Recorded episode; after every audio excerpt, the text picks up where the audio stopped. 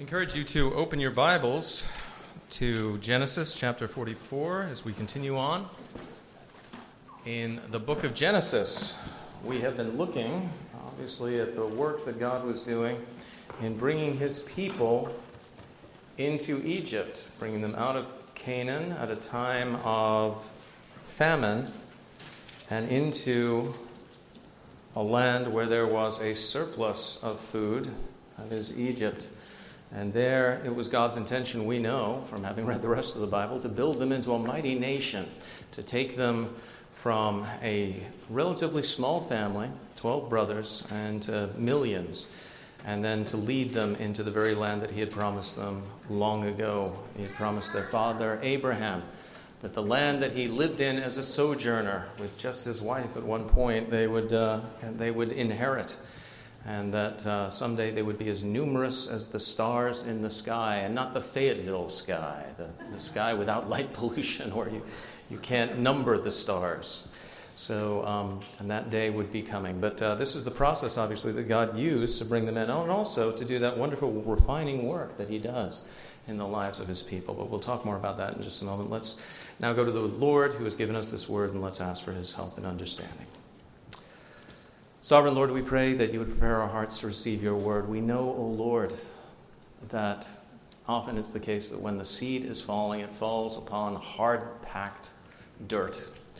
That dirt that Christ described as the, the clay of the, the pathway, uh, where no, no seed can grow, where the birds come and they snatch it away. In other places, we come into your presence, our hearts are absolutely beset and troubled by all manner of different things. And so the seed may grow for a little while, but it's choked out by our worries.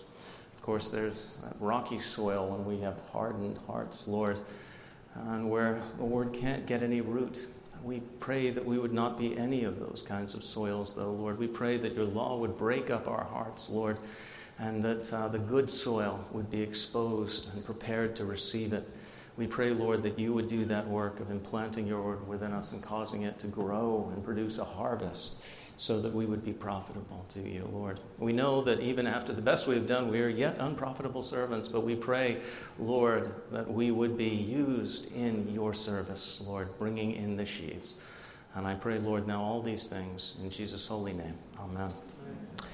We're going to be taking a look, as I said, at Genesis 44. I'll be taking it up where we left off uh, at verse 18.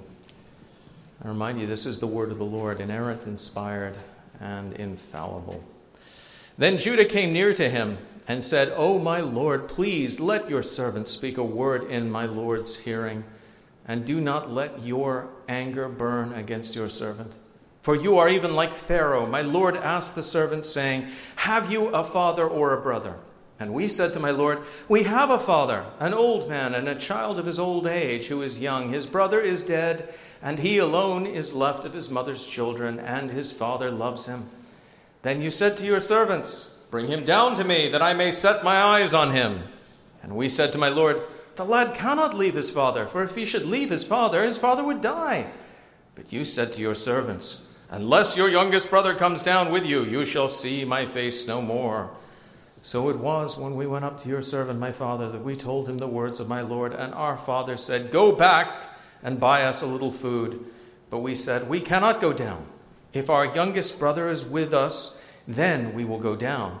For we may not see the man's face unless our youngest brother is with us. Then your servant, my father, said to us, You know that my wife bore me two sons, and the one went out from me, and I said, Surely he is torn to pieces. And I have not seen him since. But if you take this one also from me, and calamity befalls him, you shall bring down my gray hair with sorrow to the grave. Now, therefore, when I come to your servant, my father, and the lad is not with us, since his life is bound up in the lad's life, it will happen when he sees that the lad is not with us, that he will die. So your servants will bring down the gray hair of your servant our father with sorrow to the grave. For your servant became surety for the lad to my father, saying, if I do not bring him back to you, then I shall bear the blame before my father forever. Now, therefore, please let your servant remain instead of the lad as a slave to my Lord, and let the lad go up with his brothers. For how shall I go up to my father if the lad is not with me, lest perhaps I see the evil that would come upon my father? The grass withers and the flower fades, but the word of our God will stand forever. It's interesting. When we read the biblical account in Acts, we often uh, see that the very people who were seeing miracles were at times a little skeptical about whether or not uh, the greatest miracle, that of redemption and change from evil to good, could actually take place. There's one example, of course, one, one great example where the disciples of Christ certainly didn't think that redemption could take place. Uh, and it uh, concerned a man who was well known for his great evil against the church. He had assisted in the stoning of the first martyr of the New Testament church, Stephen.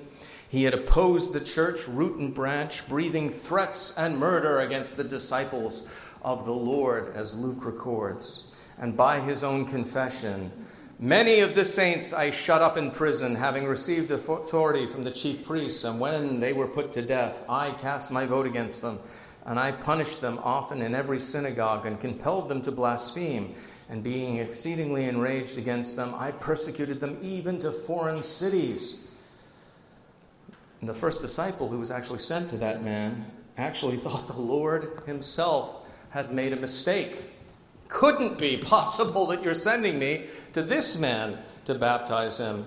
And so that man spoke back to the Lord. Never a good idea, incidentally, when the Lord speaks to you.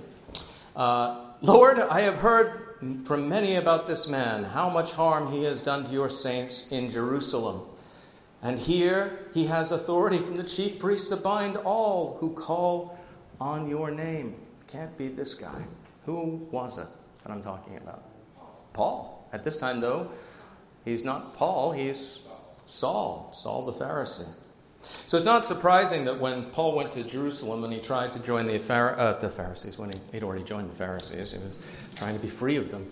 Uh, when he tried to join the disciples, that we read, they were all afraid of him and did not believe that he was a disciple. But what happened? Well, a man by the name of Barnabas, the son of compassion, took him and brought him to the disciples. And he declared to them how he had seen the Lord on the road and that he had spoken to him and how he had preached boldly at Damascus in the name of Jesus. So he was with them at Jerusalem, coming in and going out as Acts chapter 9, verses 27 and 28 tell us. It took the compassion and the love of another man who had seen actually the Lord's redeeming work in him to bring him to the rest and say, Yes, the work that only God can do in a person has actually taken place in him. I have seen the fruits and evidences of it. It is a remarkable thing, brothers and sisters, when the Lord does that work, changing a man's heart changing his desires, changing the very way that he thinks about things, the way that he reacts to people in such a profound way. Sometimes we don't even believe that it's possible with some people. I dare say if you had met me in my teenage years, you would have unhesitatingly declared least likely to become a Christian pastor. There would have been no possibility. My wife is now nodding her head vigorously. Yes, there was nobody. Nobody I knew who ever thought that that was the destiny that God had plotted out for me, and yet He had.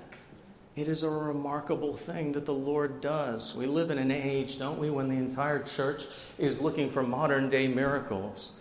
And they puff themselves up and they look for these things that are very showy things like tongues and miraculous healings and words of knowledge and stuff like that when in fact the greatest miracle that the Lord can do has continued to occur in the church through the preaching of the word, through something as simple as that, and that is the changing of a heart, the bringing of somebody from spiritual death to spiritual life, an utter change in inclinations, in loves, in desires, and of course, eternal destiny, the granting of immortality is going on around us, and yet we say, not enough.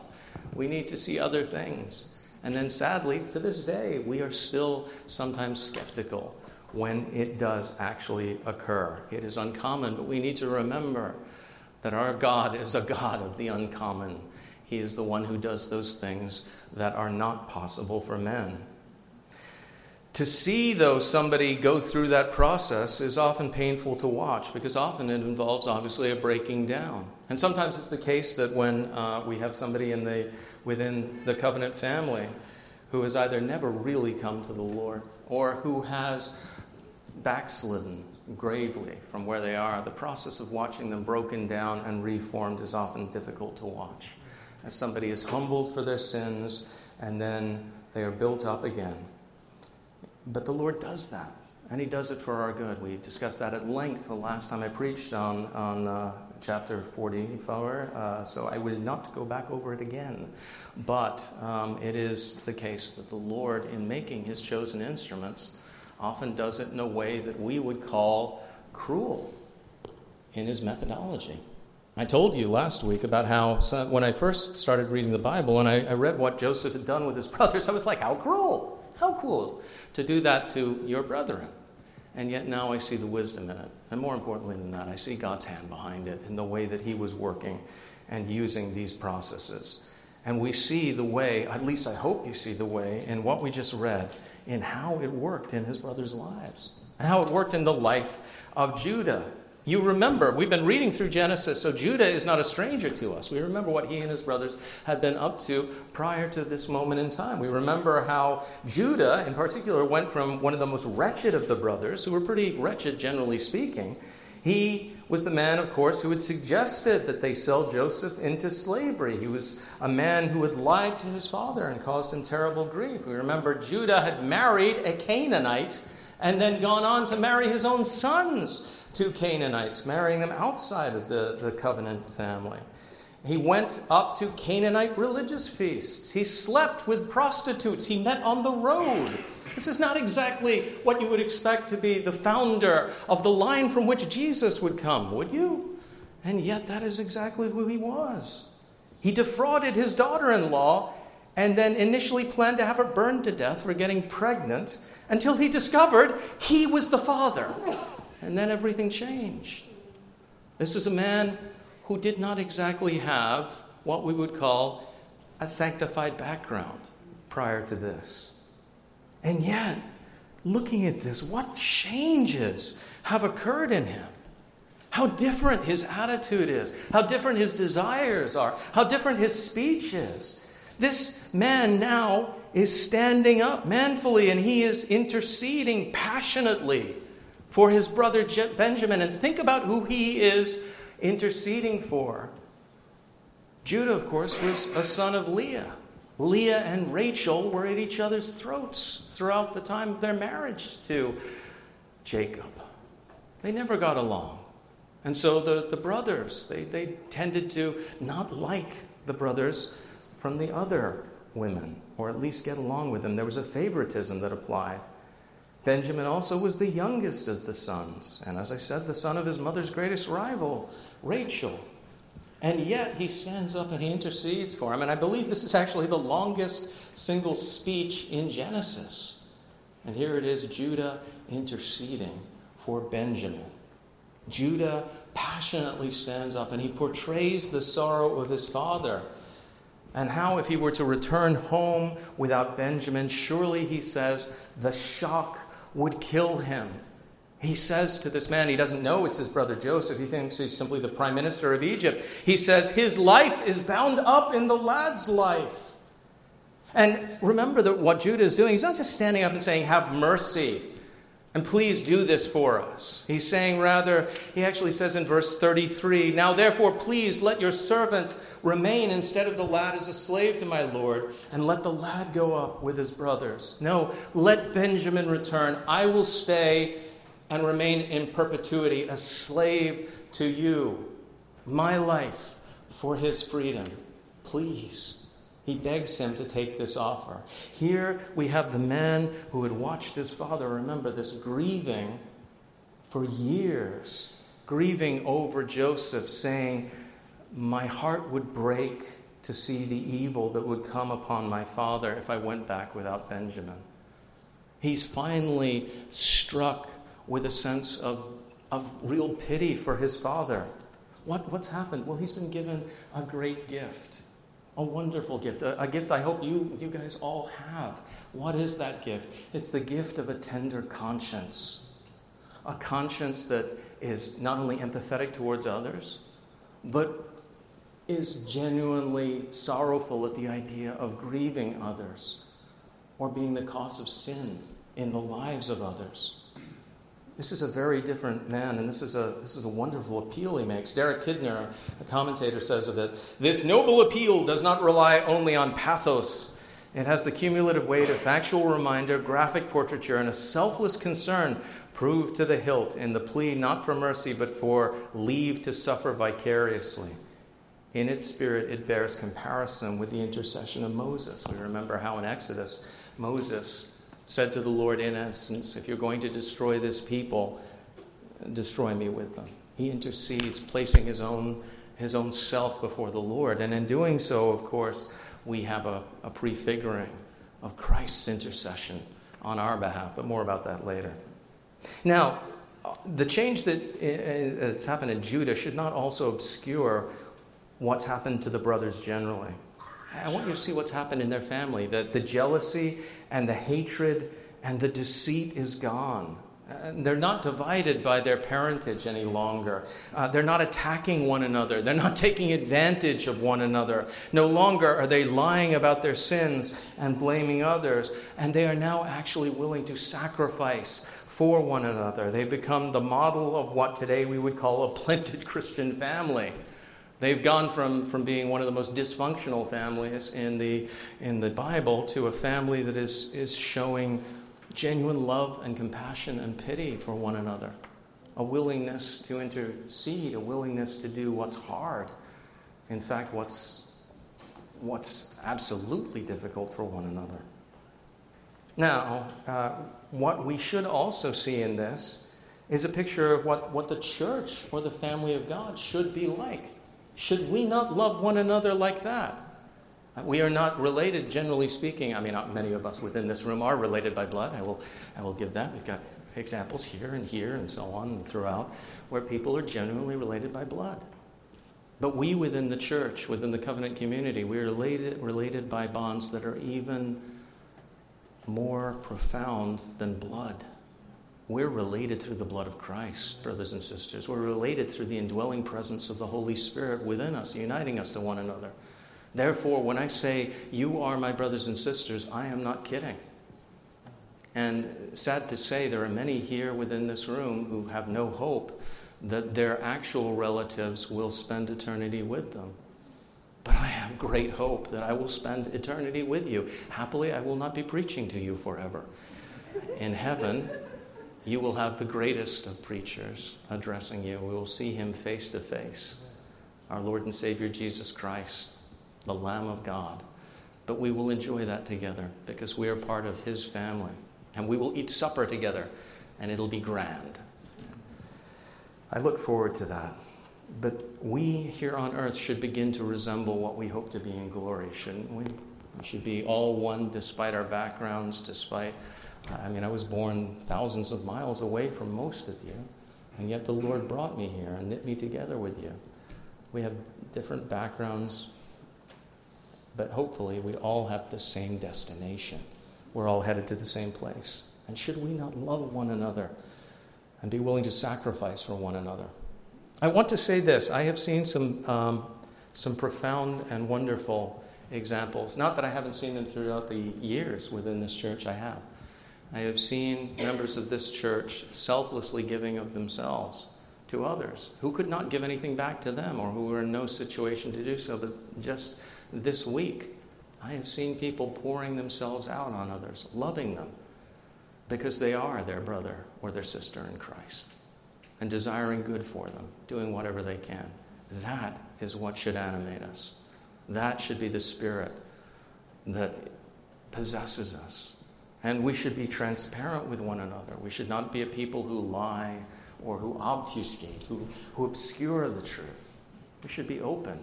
We should be willing to confess our sins. And when we have a problem with one another, we should be willing to go to one another. I went through the difficult process this week of Matthew 18ing uh, with somebody. But I must tell you, at the end, it was wonderful to see as, as, as all of the, the gunk and the funk and the fog and the clouds that were obscuring our relationship were, were lifted. That's, that's a wonderful blessing and something that we often do not partake of because we aren't willing to go and to confess and to speak and to ask and to, and to be real, to put it in those terms, with one another. Let us do that. Let us be a family who love and who are willing to sacrifice for one another.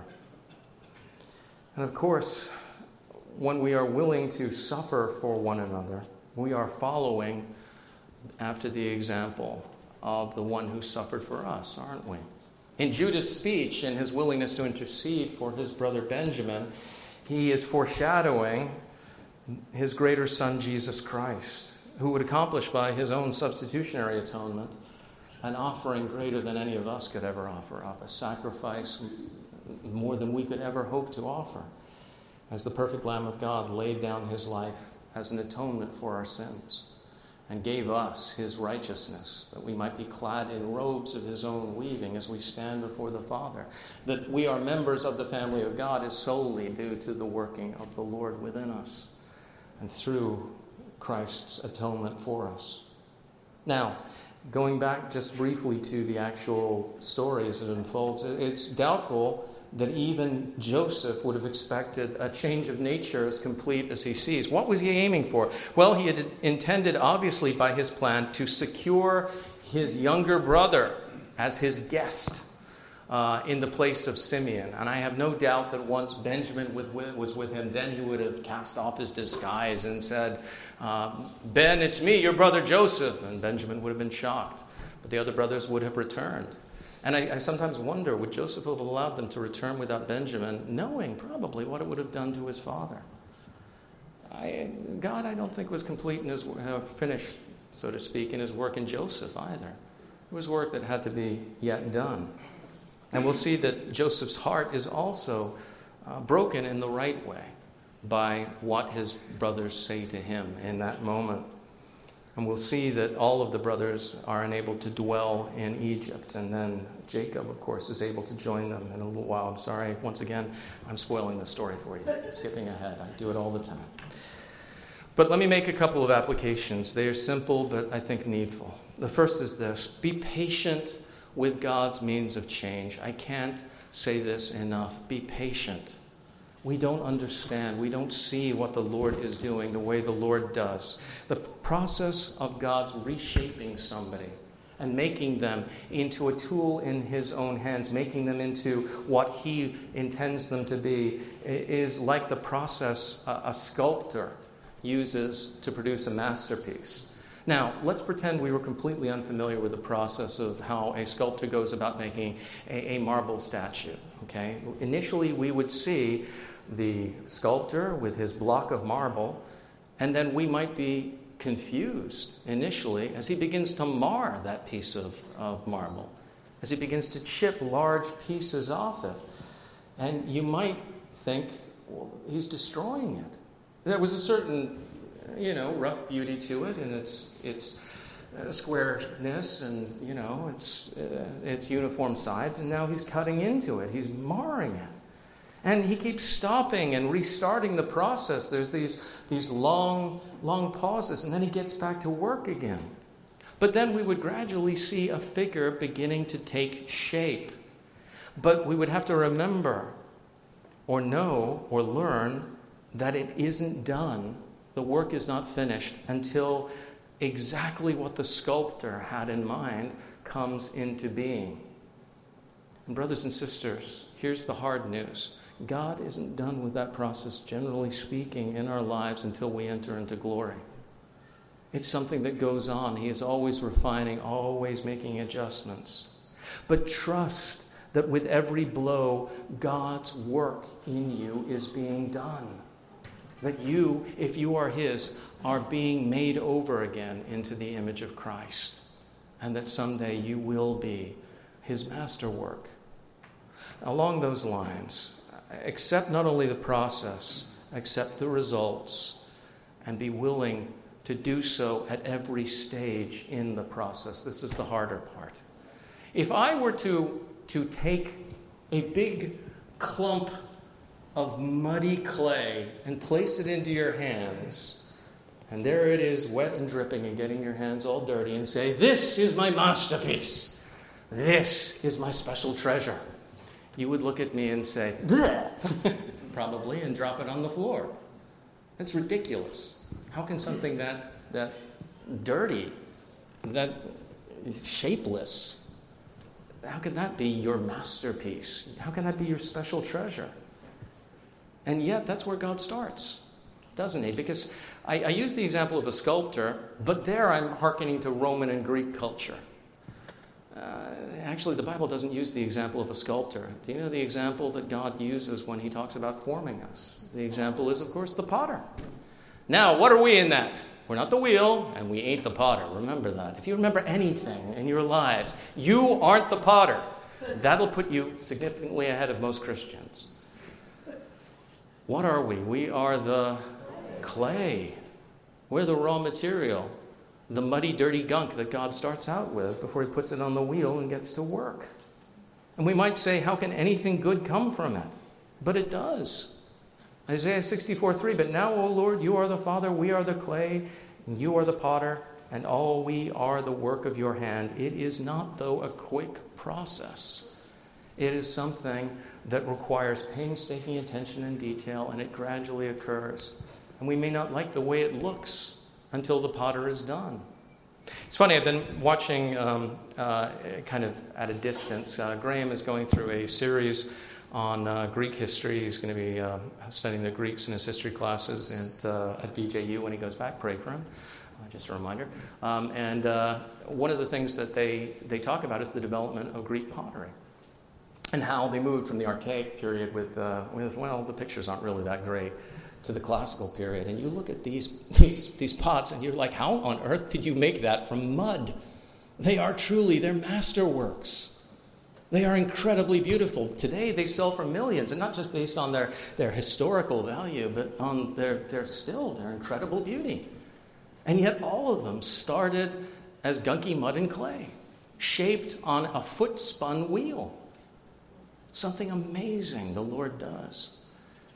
So be patient as you watch that process. I made the sculptor reference because it applies to us. But be patient with the potter as he is shaping the clay, the clay that's all around you. And keep in mind that the potter is not working at the same speed with everyone else. It is a process that takes a lifetime. But you will be amazed at the results when they are done.